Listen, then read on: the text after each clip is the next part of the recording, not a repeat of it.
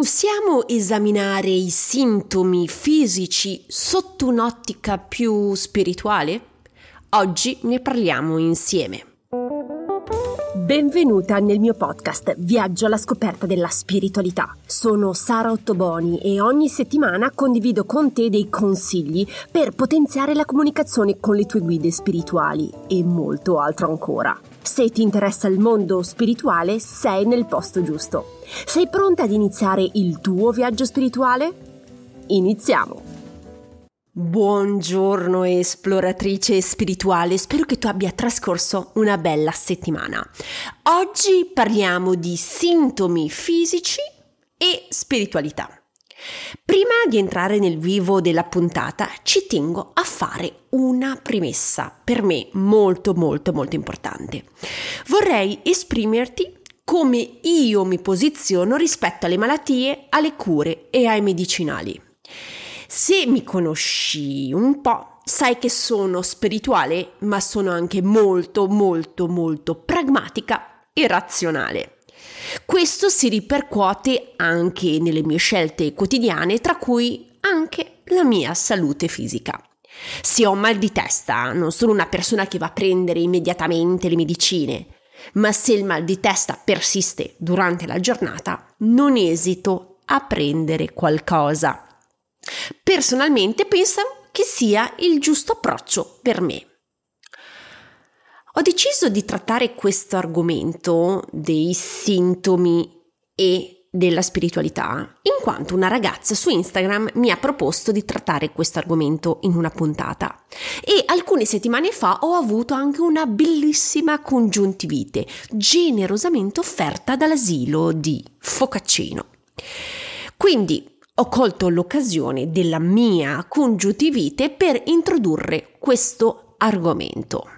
Allora, mi sveglio una bellissima mattina di primavera e ho la congiuntivite.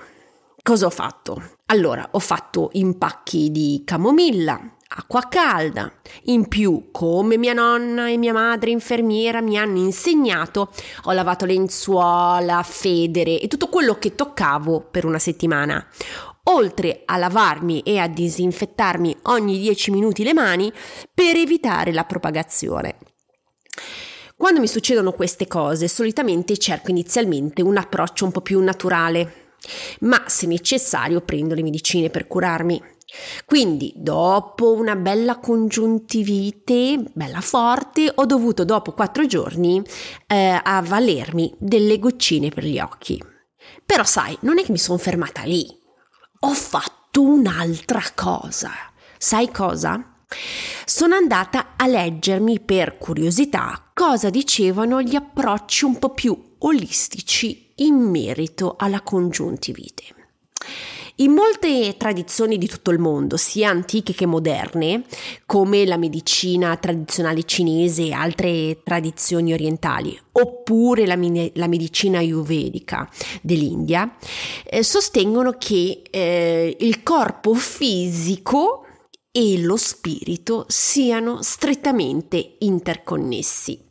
Quindi quando si verifica un disturbo del corpo, potrebbe esserci una corrispondente disturbo nella vita spirituale ed emotiva della persona. Allora, incuriosita, sono andata a vedere se c'era una correlazione tra la mia congiuntivite e una situazione emotiva che stavo vivendo e che forse non me ne ero resa conto.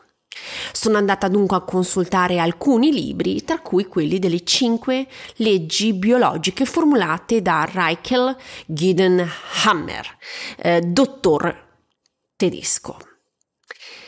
Non entro nel dettaglio in quanto non ho mai approfondito né concorsi né conformazioni, è un ambito che mi intriga ma non ho mai approfondito, però se te vuoi saperne di più su queste tematiche ci sono dei libri e formazioni offerte in merito, quindi non esitare ad andare a sbirciare. Però prima di proseguire ci tengo a precisare che queste eh, medicine ehm, e eh, approcci alternativi non sono accettate dalla comunità medica convenzionale e non esistono veramente prove scientifiche solide a sostegno di queste affermazioni. Quindi ti consiglio sempre di consultare un medico o altri professionisti per la tua salute personale, come ho fatto io per la mia congiuntivite. Oltre a gestire la mia congiuntivite con le goccine, ok?